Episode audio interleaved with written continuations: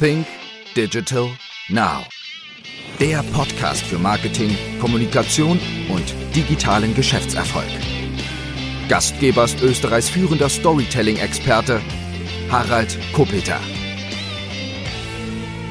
Hallo und herzlich willkommen zu einer neuen Ausgabe von Think Digital Now. Mein heutiger Gast ist Jens-Uwe Meyer und für alle, die Jens-Uwe Meyer nicht kennen, darf ich ihn einmal näher vorstellen. Jens-Uwe ist ausgebildeter Polizeikommissar und ermittelte gegen Rauschgiftkartelle. Er gehörte dann zu den Pionieren des privaten Rundfunks, war Programmdirektor und Chefreporter von ProSieben. Als T V-Profi berichtete er live aus fünfundzwanzig Ländern der Erde, unter anderem als Korrespondent aus Washington und dem Nahen Osten. Er produzierte T V-Serien, auch unter anderem aus dem Europäischen Parlament. Doch seit vielen Jahren ist er es auch als Keynote-Speaker und Redner für Digitalisierung, Innovation, Zukunft und Führung, sprich Leadership, denn unterwegs. Und mit seiner provokanten und mitreißenden und unterhaltsamen Art inspiriert er Jahr für Jahr mehr als fünfundzwanzigtausend Zuhörerinnen weltweit. Vor kurzem ist sein neues Buch erschienen. Er hat schon einige mehr denn auch geschrieben, aber ich habe hier sein neues Buch in der Hand. Es nennt sich Reset, wie sich Unternehmen und Organisationen neu erfinden. Und darüber werden wir uns heute unterhalten. Herzlich willkommen, Jens-Uwe. Harald, grüße dich. Jens-Uwe, wenn man an Reset denkt, das ist eine Taste, die kennen wir vom P C und das bedeutet ja für den allermeisten von uns, alles wieder zurückstellen auf Null. Sollten wir denn in der Wirtschaft wirklich alles wieder zurückstellen auf Null oder wie meinst du das? Im Prinzip ja, aber zurück auf Null heißt jetzt nicht, dass wir bei der Steinzeit anfangen und wieder Keulen schwingen und den Mammuts hinterherrennen, sondern Dinge auf Null stellen bedeutet, dass wir regelmäßig in den kommenden Jahren immer wieder das, was wir tun, neu erfinden müssen. Also ich gebe mal ein Beispiel aus der Digitalisierung. Da haben wir in den letzten Jahren vielfach analoge Prozesse genommen und sie digitalisiert oder teildigitalisiert. Ja? Das führt, ich sag mal, manchmal zu so wahnsinnigen Dingen wie äh, eine Zahnärztin gibt dir einen Kostenvoranschlag, du nimmst den Kostenvoranschlag, den kriegst du auf Papier, den digitalisierst du wieder ein, der geht zur Versicherung, da ist ein Sachbearbeiter oder Sachbearbeiterin, checkt, was es ist, äh, schickt dir irgendwas zurück, das Ganze geht wieder dann per Briefpost, P D F, wie auch immer an die Zahnärztin, dann wieder zurück, dann nochmal zur Versicherung, dann nochmal zurück. Also das sind nicht wirklich die neu erfundenen Prozesse, aber genau das werden wir in den nächsten Jahren tun müssen. Wir werden uns überlegen, hey, wozu brauche ich eigentlich Post? Ich meine, der Idealzustand ist, Zahnärztin guckt dir in den Mund, tippt in den Computer und sagt, ist genehmigt oder ist nicht genehmigt oder müssen wir ändern. Und das meine ich mit Reset. Wir müssen in der gesamten Wertschöpfungskette immer wieder Dinge radikal neu erfinden und nicht einfach nur optimieren.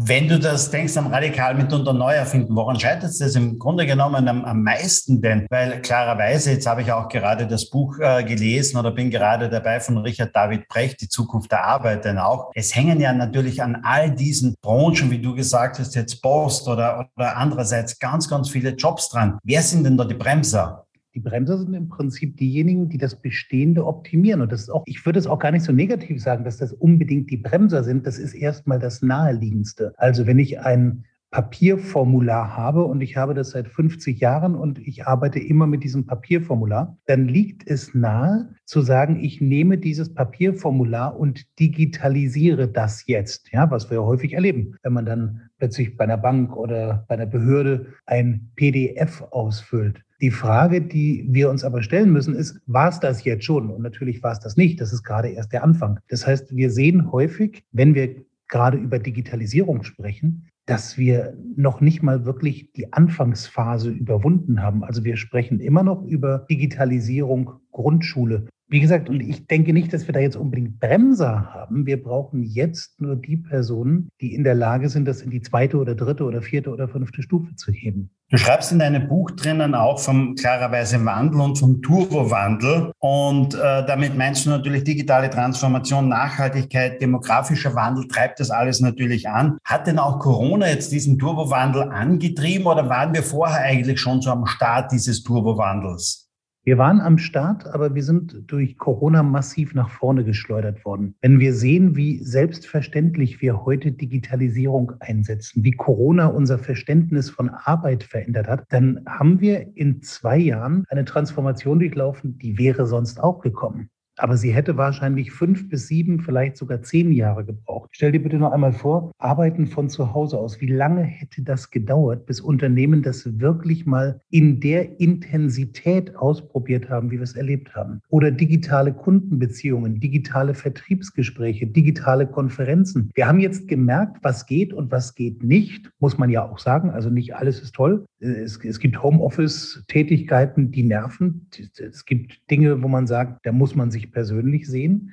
Aber wir haben natürlich alle gelernt, ui, da geht ja noch viel mehr, als wir dachten. Das ist jetzt ein Treiber und das hat uns Corona gebracht. Ich denke, dass wir die Auswirkungen von dem, was in den letzten zwei Jahren passiert ist, eigentlich erst so richtig in den nächsten zwei bis fünf Jahren spüren werden. Da werden wir plötzlich zurückblickend sagen, so, ui, ja, das hat uns aber ganz schön nach vorn geschleudert. Jetzt hatten wir natürlich ähm, eine Steilkurve, was das alles betrifft. Merkst du so in deiner Wahrnehmung, dass diese Steilkurve jetzt wieder abnimmt, dass sie abflacht wieder oder steigt das noch immer?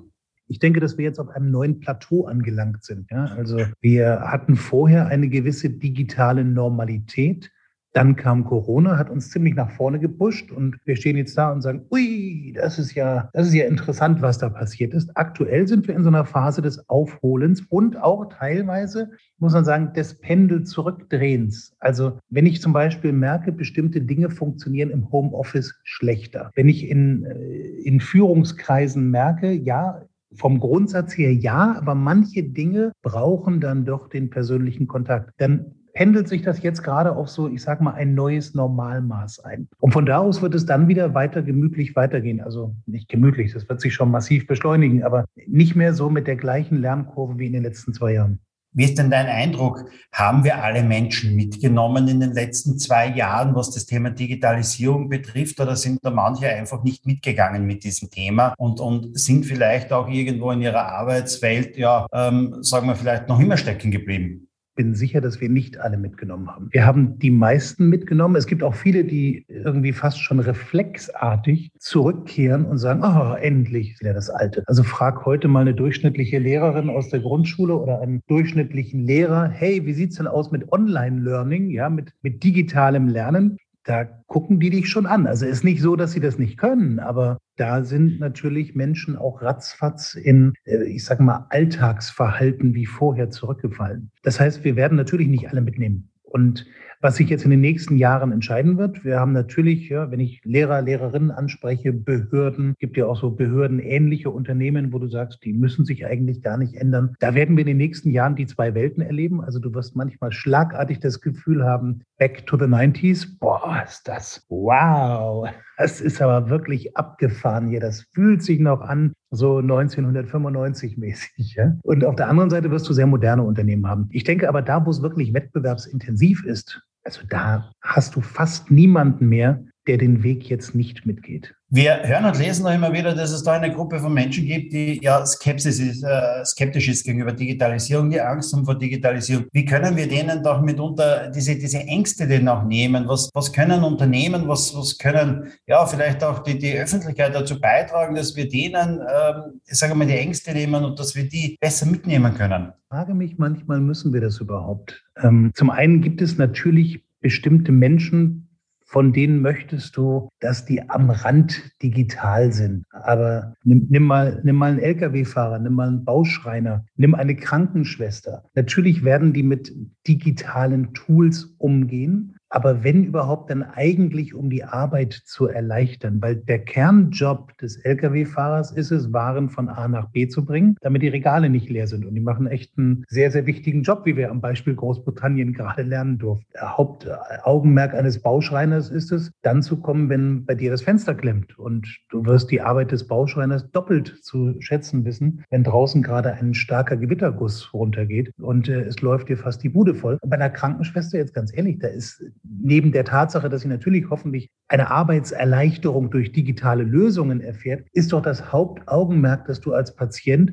gut und sicher und hoffentlich auch emotional wohlwollend betreut wirst. Und das sind die eigentlichen Kernkompetenzen. Von daher bin ich gar nicht so an dem Punkt, dass ich sage, wir müssen unbedingt jetzt jeden mitnehmen und jeden zum Digitalen machen. Also ich habe schon lieber, wenn eine Krankenschwester reinkommt und sagt, Mensch, Herr Meyer, wie geht's Ihnen heute? Das finde ich deutlich besser, als wenn die Meldung übers iPad kommt. Es gibt so einen schönen Spruch, wenn Ebbe ist, sieht man, wer keine Badehose trägt. Ja. Welche Branchen waren denn jetzt wirklich so in Ebbe unterwegs? Welche waren denn, ähm, sagen wir, vor zwanzig zwanzig oder wirklich so unterwegs, dass, sie, dass man jetzt sieht, okay, die waren nicht wirklich auf der Höhe der Zeit? Ja, das sind vor allem die Unternehmen, die die Vorteile eines digitalen Arbeitens noch gar nicht so für sich entdeckt haben. Ich meine, klassisch äh, muss man nicht großartig was erzählen. Sind es Gesundheitsämter, sind es Behörden, ähm, sind es behördenähnliche Unternehmen, ob das manchmal ein Energieversorger ist, ob das mitunter Versicherungen sind. Da merkte man dann plötzlich schon, hui, da ist es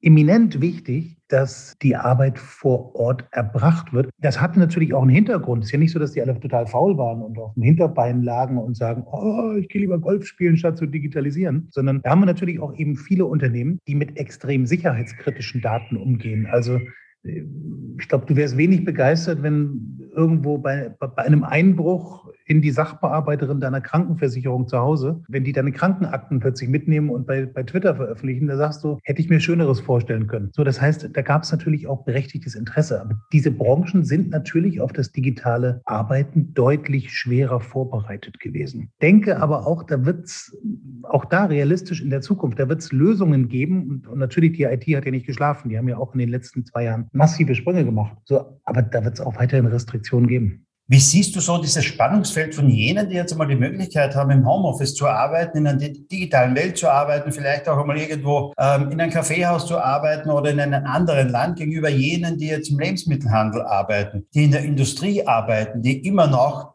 mitunter eine Stunde oder mehr für einen Arbeitsplatz zurücklegen müssen, um dort zu sein. Und der andere braucht im Grunde genommen ja vielleicht nicht mal aufstehen, weil er sich vom Nachtkästchen den Laptop herholt äh, und, und, und vielleicht dennoch ähm, es Gehaltsunterschiede gibt oder keine Gehaltsunterschiede gibt. Und der andere muss wesentlich mehr Aufwand betreiben. Entsteht da nicht so irgendetwas wie vielleicht äh, auch ein kleiner neuer Neid oder so etwas gegenüber denjenigen, die wesentlich höheren Aufwand betreiben müssen? Mit Sicherheit. Also ganz mit Sicherheit. Ähm Das ist die Frage natürlich, ob es unbedingt besser ist, wenn ich jetzt meinen Laptop direkt am Nachtkästchen stehen habe, die Welt nicht mehr sehe. Das ist kurzfristig sicherlich super. Ich habe nun bei mir im nächsten Umfeld auch wirklich miterlebt, wie aus Leistungsträgern innerhalb von sechs Monaten Schlafibärchen wurden, die im Prinzip ihren Lebensmittelpunkt zu Hause haben und die gefühlt einfach auch gar nicht mehr für ihre Firma so wirklich da waren, die einfach nicht mehr gebrannt haben. Da weiß man, ja Papi, ja Papi kommt, der Papi muss kurz nach dem Meeting noch, ja kommt der Papi gleich zu dir. Da hast du gedacht, ey, also diese Seite von dir wollte ich jetzt eigentlich nicht mitkriegen. Ich finde es zwar total schön und echt ehrenwert, dass du deine Kinder betreust, aber wenn ich schon ahne, dass dein eigentlicher Schwerpunkt jetzt die Kinderbetreuung ist und dass du irgendwie noch nebenbei versuchst, dich so zu, also so zu tun, als wärst du produktiv, dann wird das schwierig. Und so gesehen bin ich nicht sicher, dass das reine Homeoffice nur gut ist. So, dass natürlich jetzt die Kassiererin Schwierigkeiten hat, den Job von zu Hause zu erledigen, ganz klar. Und dass die häufiger mal sagen würde, oh, wäre mir das Wäre mir das recht? Wäre mir das wirklich recht, wenn ich zu Hause bleiben könnte und mal die Kinder neben dem Kassieren betreuen würde? Ja, aber da muss man auch sagen, dann ist es natürlich der persönliche Fortschritt eines und einer jeden. Also nichts spricht ja dagegen, dass die Kassiererin sagt, ich mache jetzt eine Fortbildung, bilde mich sozusagen fort von Kassiererin zum Kassencontrolling und plötzlich habe ich einen Job, der, ja, der, der es mir ermöglicht, auch Homeoffice zu machen. Jetzt habe ich in einem Buch gelesen, ähm, einen Begriff, den, der mir jetzt einmal nichts sagt. Das nennt sich Corporate Immunsystem. Ja. Was meinst du damit? Es ist so, ähm, der Begriff, der stammt von Boeing. Das ist äh, aus den neunziger Jahren gewesen. Und ich fand den so unglaublich passend. Und der trifft auch heute noch zu. Es gibt Unternehmen, die haben so ein Immunsystem gegen Veränderungen. Ich weiß nicht, ob du im Hintergrund die, Vogels, die Vögel zwitschern hörst. Das ist bei mir gerade hier. Aus irgendeinem Grund hat sich da gerade so ein ganz, ganz wilder Sperling hier irgendwie breit gemacht. Also falls ja, einfach die Natur genießen.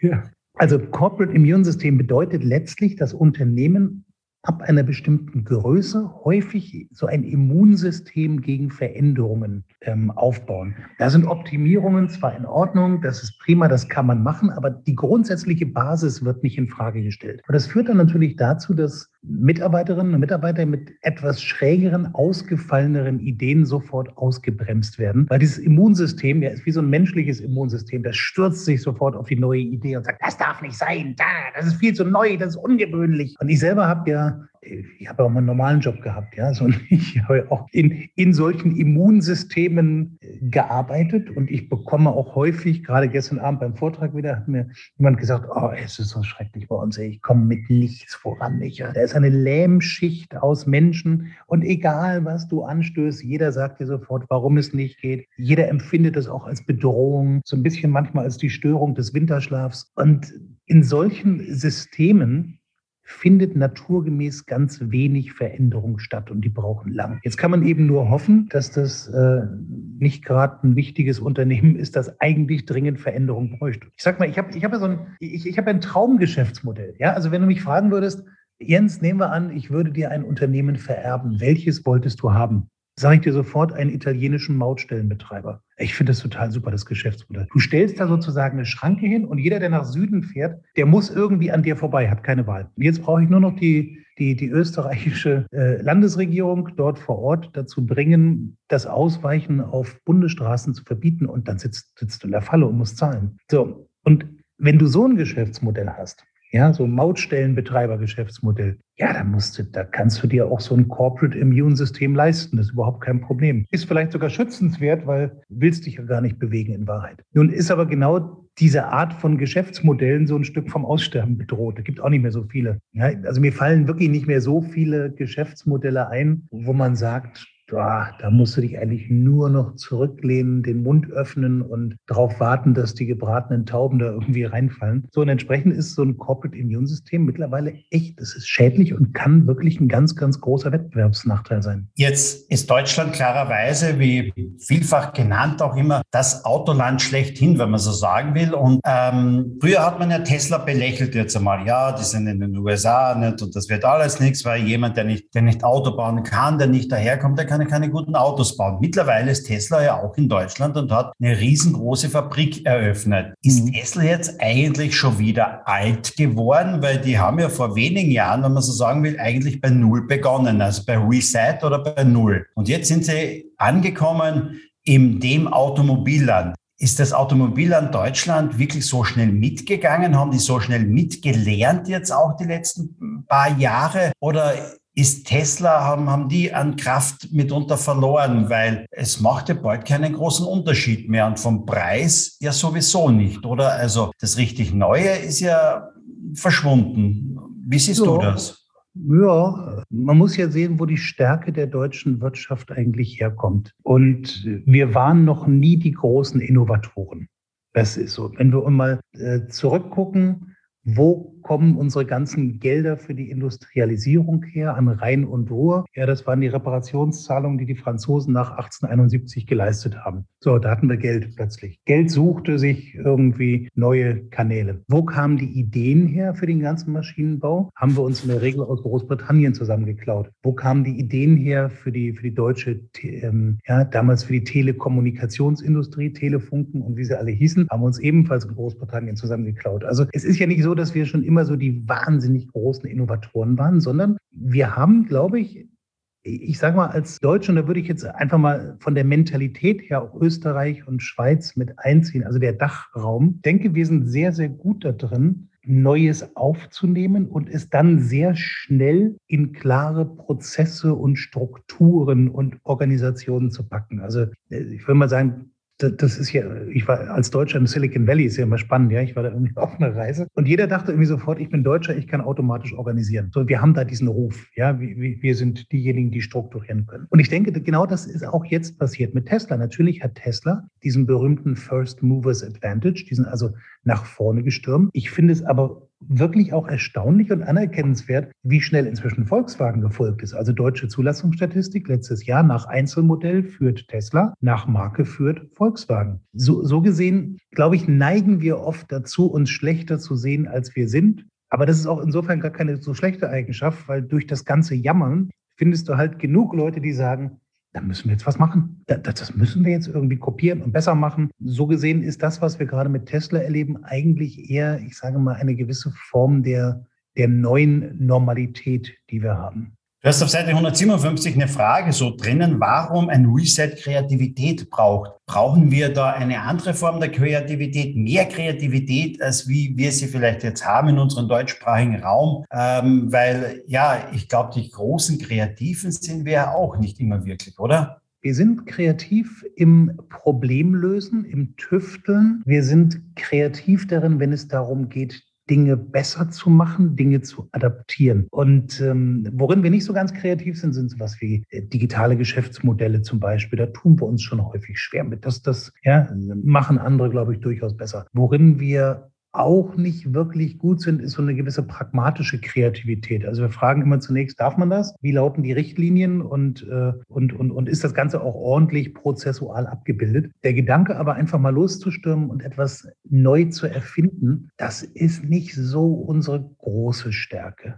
Und Kreativität, von der ich spreche, ist natürlich eine besondere. Es geht nicht darum, jetzt irgendwie im Automobilwerk Kunstunterricht einzuführen, sondern es geht letztlich darum, kreative Problemlösungen zu finden, beziehungsweise, ich sag mal, sich auf eine kreative Art und Weise neu zu erfinden. Und das ist mal das, was in den U S A häufig Corporate Creativity genannt wird. Finde ich einen sehr, sehr schönen Begriff. Und es geht letztlich darum, dass man ein Team, dass man eine, ich sag mal, kreative Grundstimmung in einem Team oder einem Unternehmen erzeugt. Und das führt dann eben dazu, dass man zum Beispiel nicht gleich an dem, an der, an, beim nächsten Hindernis den Kopf in den Sand steckt, total verzweifelt und sagt, wir kommen hier nicht weiter. Das geht nicht. Sondern dass man sagt, okay, dann müssen wir uns aus der Lücke, eben aus diesem Problem irgendwie heraus erfinden. So, und diese Art der Mentalität, wirklich so ein, na, ich sag mal, so ein Erfindungsreichtum halt, das ist das, was wir in den nächsten Jahren dort äh, an vielen Stellen auch wieder brauchen. Du hast ein schönes plakatives Beispiel in deinem Buch, denn auch, ne, das ist Thermomix beispielsweise, ja. als, als Paradebeispiel, ne, für einen gelungenen digitalen äh, Reset. Wieso dieses Beispiel oder was, für, was ist für dich so das, das Tolle daran?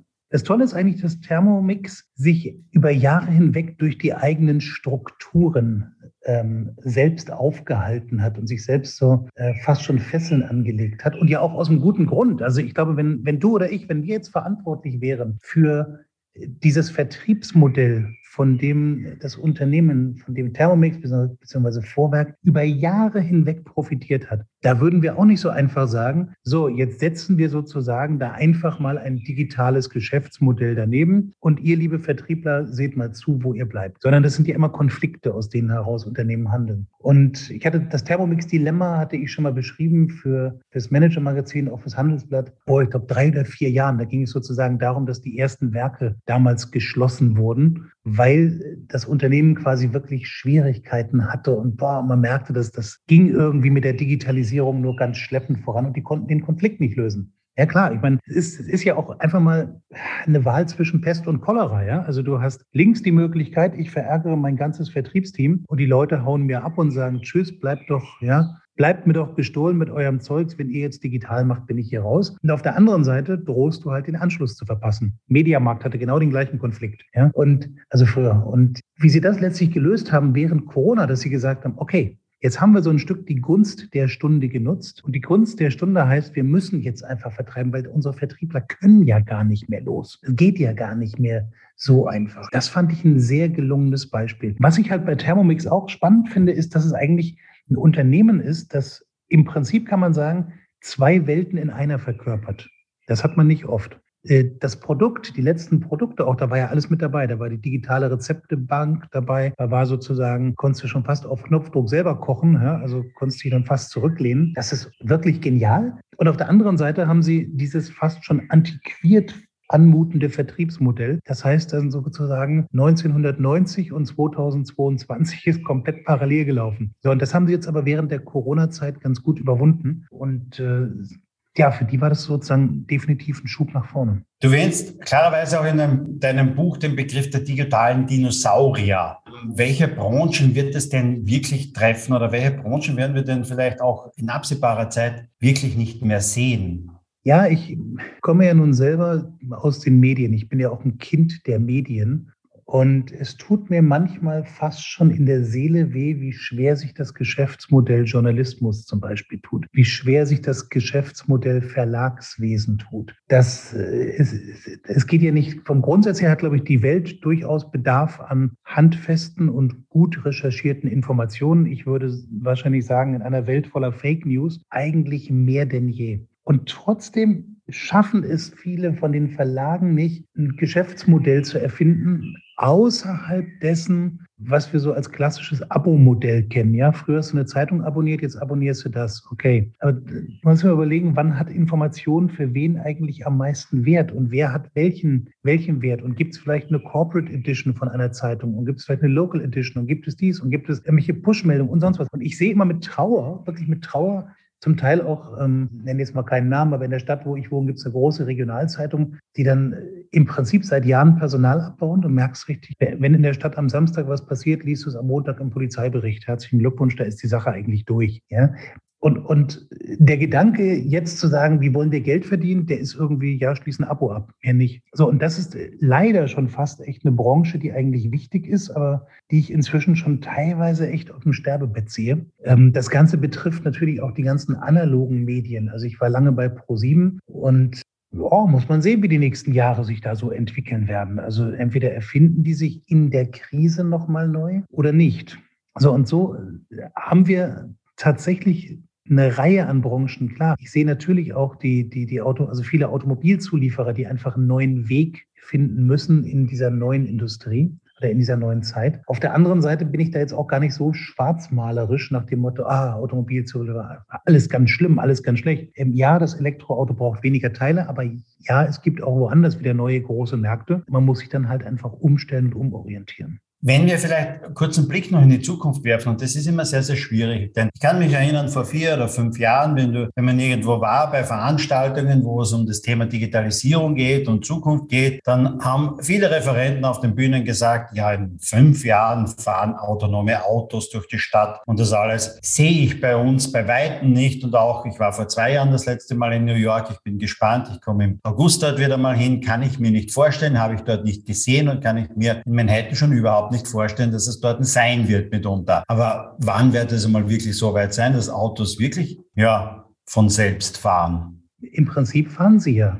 von selbst. Ich glaube, was viele nicht bedacht haben, ist, dass zwischen im Prinzip fahren sie ja von selbst und das Auto führt dich problemlos im dichten Schneetreiben durch die New Yorker Innenstadt, dass das da einfach zwei riesengroße Unterschiede gibt. Und das haben wir in allen Bereichen. Ja, wir haben das mit äh, diesen Selbstausliefern, nicht Drohnen, aber diesen selbstausliefernden Fahrzeugen, die Lebensmittel oder so durch die, durch die Gegend fahren. Das funktioniert in der Theorie wunderbar. Nur wenn dann irgendwann drei Hunde im Weg stehen, bewegt sich das Ding halt nicht mehr fort. Und wenn ich also heute von autonomem Fahren spreche, dann muss ich überlegen, wer fährt autonom und wo fährt man autonom? Ja, du könntest heute mit einem Zug theoretisch autonom fahren. Also zum Beispiel zwischen Leipzig und Erfurt, da braucht ein Zug eigentlich keinen Menschen mehr an Bord, weil das Ding fährt auch weitgehend autonom. Ah, aber dann gibt es eben auch die anderen Strecken, wo du sagst, naja, die sind eben nicht so einheitlich. Dann sind eben noch ältere Strecken drin und da brauchst du dann doch wieder den Menschen. Das Gleiche ist mit Autos. Ein Auto, das autonom in einem kontrollierten Feld und Bereich fährt, überhaupt kein Problem, funktioniert heute. Ein Auto, das äh, vielleicht nachts über eine Autobahn alleine fährt, könnte ich mir sogar in den nächsten Jahren vorstellen, dass die Entwicklung deutlich schneller geht, weil wir einfach den Fachkräftemangel haben. Das geht aber auch noch.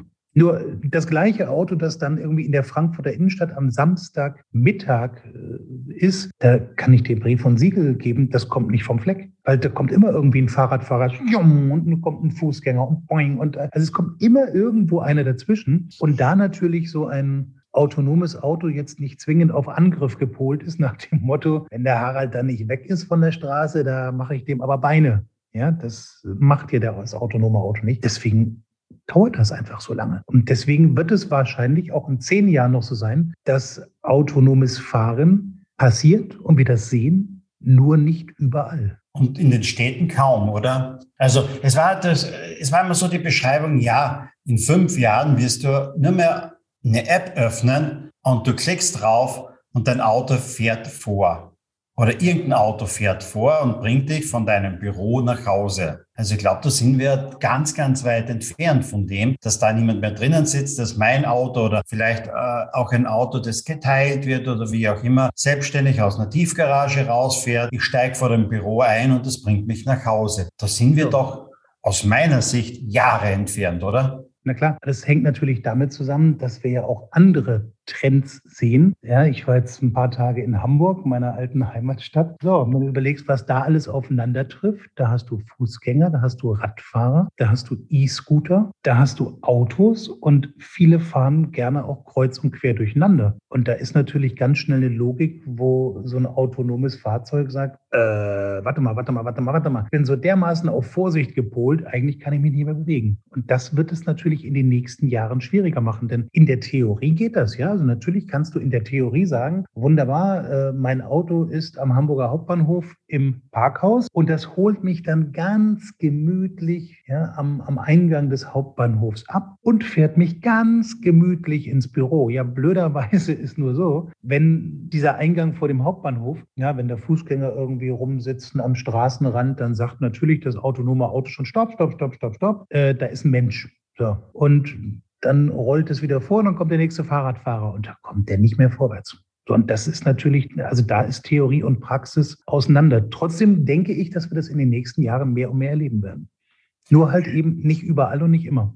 Werden wir in den nächsten Jahren oder wann schätzt du, wann gibt es vielleicht auch kein Bargeld mehr? Wie lange sehen wir überhaupt noch Banken rundherum? Das ist, ja, wer geht schon noch in eine Bank? Ne? Also wirklich ja. selber zum Berater hin, weil in den meisten Banken sind ja nur Räume mit äh, irgendwelchen Selbstbedienungsautomaten. Also brauche ich ja nicht mehr Bank nennen, oder? Nö, also, also tatsächlich, man muss ja unterscheiden zwischen die Bank und die Bankfiliale. Ja, Bankfilialen, da haben eine ganze Reihe an Banken auch die Corona-Zeit genutzt, um da sozusagen Kahlschlag zu betreiben. Das heißt einfach, die Filialen, die geschlossen wurden, wurden am Ende einfach nicht mehr aufgemacht. So, das, das hat es gegeben. Das heißt, das hat das Filialsterben massiv beschleunigt. Das ist aber nicht das Geschäftsmodell Bank. Das Geschäftsmodell Bank beruht ja darauf, Geld zu verleihen, mit Geld zu arbeiten, aus Geld mehr Geld zu machen. Und Ich, ich hatte eine ganz interessante, also zwei interessante Veranstaltungen mit Volksbankvorständen im vergangenen Jahr. Ja, das war die Zeit, als es gerade mal möglich war, als man gerade mal gesagt hat, kannst du erlauben, dass Menschen sich sehen? Ja, so, so in echt. Da hatten wir spannende Diskussionen. Ich habe auch gesagt, was macht denn ihr, wenn die Privatkunden am Ende weg sind? Und da war weitgehend einhellig die Meinung, na, dann sind sie halt weg, weil unsere Stärke waren schon immer eher die Geschäftskunden. Und die Frage ist dann, nehmen wir mal an, es kommt tatsächlich so weit, dass äh, die Konsumenten eher sagen, ach, ich habe meine Konten überall ja, bei N sechsundzwanzig oder irgendwelchen anderen Internetbanken oder von mir aus auch irgendwann bei Amazon oder bei PayPal lasse ich mir mein Gehalt gleich drauf überweisen. Nehmen wir mal an, das kommt wirklich so. Dann ist halt die große Frage, ist das so tragisch, wenn auf der anderen Seite der gesamte Bereich der Geschäftsfinanzierung ebenfalls da liegt, um bearbeitet zu werden. Das Einzige, was dann jetzt halt passiert, ist, natürlich muss ich jetzt als Bank auch in diesem Bereich innovativ sein.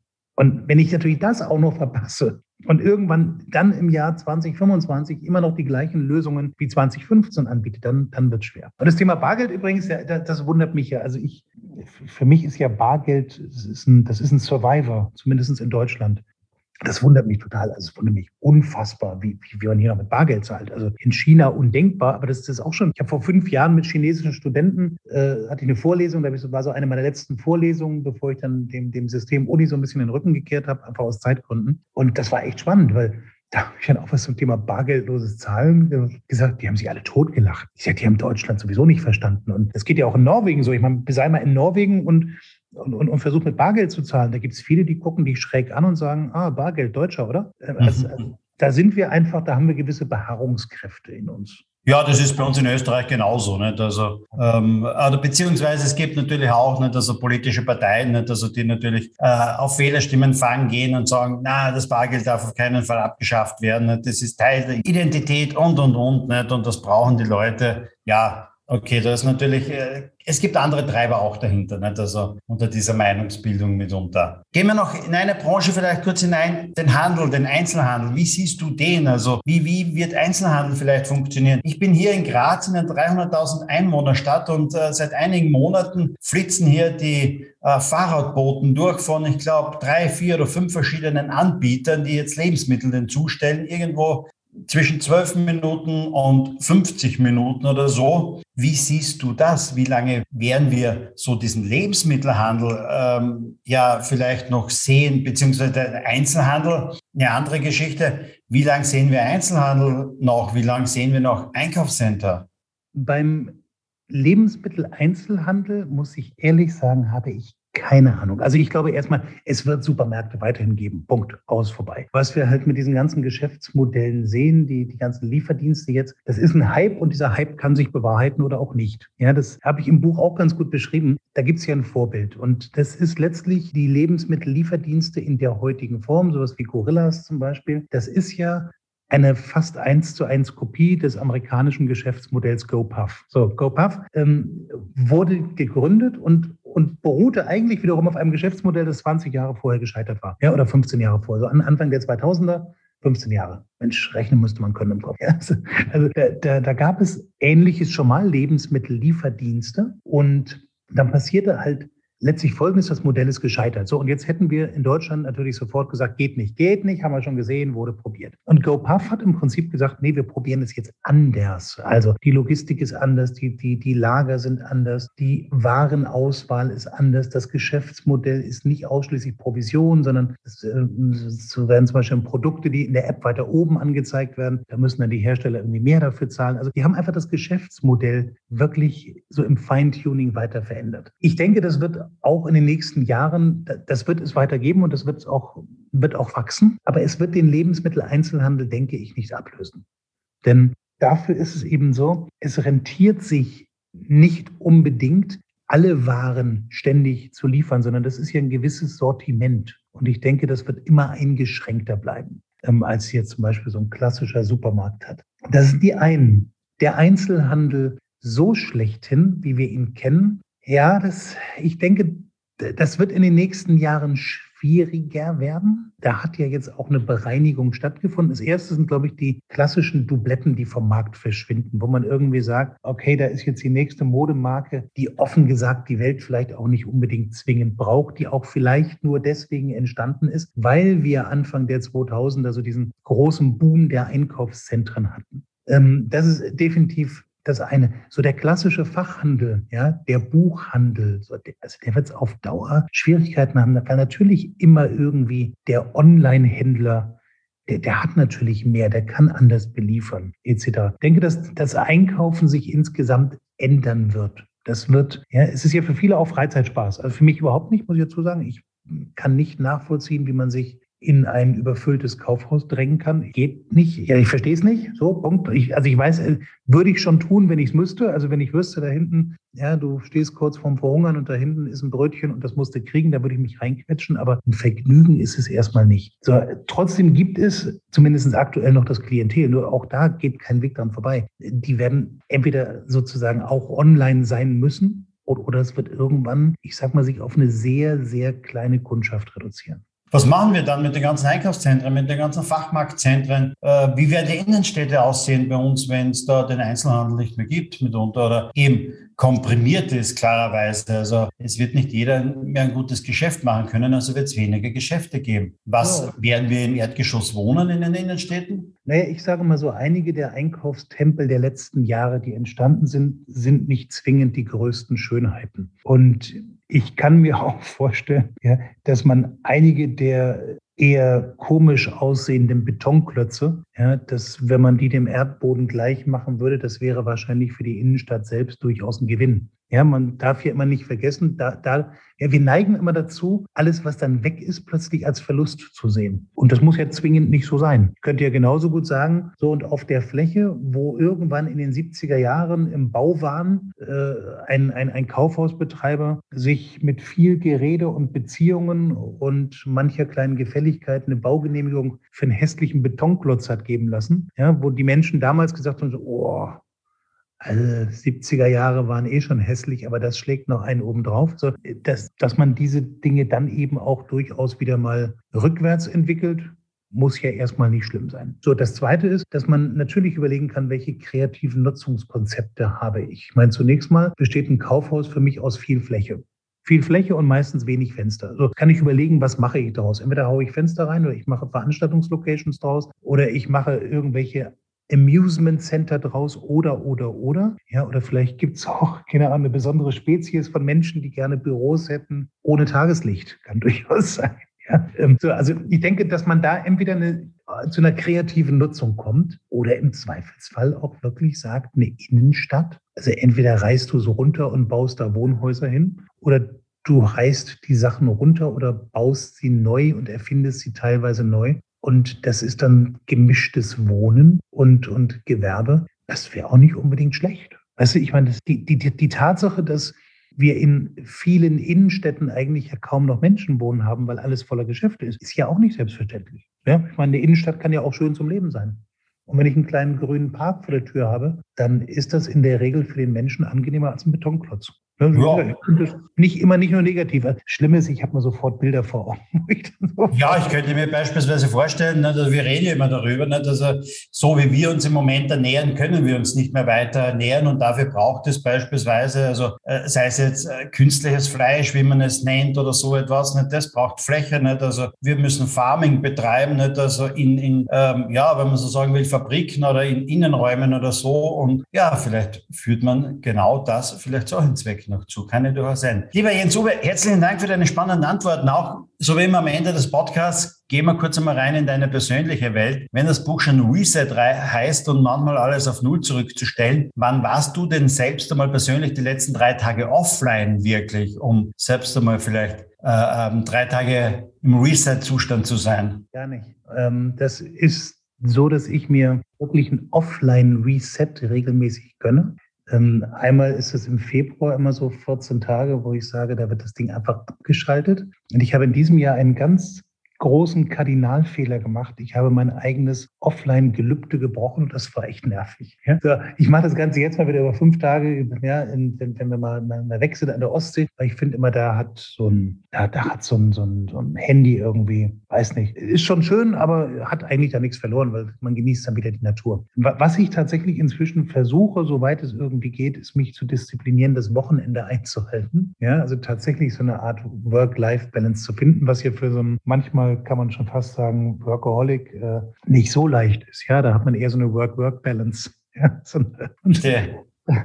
Aber für, für mich ist es tatsächlich so, ich, was ich tue, ich versuche, ich, ich kann ganz gut abschalten. Also ich kann zum Beispiel ganz gut sagen, so von neun bis elf arbeitest, du machst das. Dann habe ich das glückliche Gefühl, dass ich irgendwas geschafft habe und dann mache ich das Ding dicht und aus und dann greife ich aber auch nicht gleich wieder zum Smartphone nach dem Motto, oh, boah, ist das mal komisch oder das ne, gibt es ja einige. Sondern dann kann ich auch ganz gemütlich durch den Park latschen und mir irgendwie grüne Bäume anschauen oder Vögeln beim Zwitschern zuhören. Was ja zwischenzeitlich im Podcast so war im Hintergrund, war ja, ja. etwas Vogelgezwitscher im Hintergrund, aber das war durchaus schön. Stell dir vor, du bekommst von mir fünftausend Euro mit der Auflage, sie entweder zu investieren in Airbnb oder in Lufthansa. Ja, wem, wo investierst du diese fünftausend Euro? Gut, ich würde natürlich erstmal sagen, ins eigene Unternehmen, in die Analytics A G, aber, aber das steht ja nicht zur Auswahl, glaube ich, oder? Das steht ja nicht zur Auswahl. Nein, dann tatsächlich würde ich, mir, würde ich eher Richtung Airbnb schauen. Und ich würde nur deswegen erstmal vorsichtig schauen und würde nicht gleich jubeln, weil diese Art von Startups oder ehemaligen Startups natürlich auch massiv überbewertet ist. Ja, das muss man auch sehen. Also das, die haben natürlich zum Teil Hype-Bewertungen. Da würde ich erstmal vorsichtig gucken, ob das nicht irgendwie weg ist. Ja, das ist so ähnlich wie, als wenn du sagst, oder würdest du es in Bitcoins irgendwie ähm, investieren? Ja klar, wenn die drei Monate in Folge gestiegen sind, sagt dir jeder, du Vollidiot, warum hast du es nicht getan? Und nach dem Crash sagt dir jeder, na, du bist ja auch blöd darin zu investieren. So ähnlich ist es mit Airbnb. Lufthansa ist ja weiterhin ein stabiles Unternehmen. Ja, nur ich denke, auch da werden wir in den nächsten Jahren natürlich einen massiven Wandel erleben. Ja, also so gesehen w- wäre meine Wahl immer erstmal Airbnb. Stell dir vor, du verspürst am Morgen ein kleines Wehwehchen oder so etwas. Bist du der, der eher Doktor Google befragt oder der, der den Hausarzt aufsucht? Doktor Google, muss ich gestehen. Doktor Google, aber ich gehöre jetzt nicht zu denen, die dann sich in irgendwelchen Patientenforen so dermaßen lange aufhalten, bis sämtliche hypochondrischen Bedürfnisse erfüllt sind und man dann plötzlich sagt so, das kann nicht sein, ich darf eigentlich schon gar nicht mehr leben. Also zu denen gehöre ich nicht. Aber, aber ich würde immer erstmal bei Google schauen. Lieber Jens-Uwe, herzlichen Dank für das tolle Interview, herzlichen Dank für die sehr interessanten und äh, zum Teil auch äh, durchaus spannenden und, und humorvollen Antworten. Herzlichen Dank dafür. Harald, ich danke dir. Das, liebe Hörer, das war ein weiterer Podcast von Think Digital Now. Wir hören uns demnächst wieder. Wenn dir der Podcast gefallen hat, dann geh einfach mal rein, gib uns eine Bewertung, gib uns eine fünf Sterne Bewertung, mach einen Kommentar darunter. Wir hören uns kommende Woche wieder, wieder sicherlich mit einem sehr, sehr interessanten Interviewgast. Bis dann.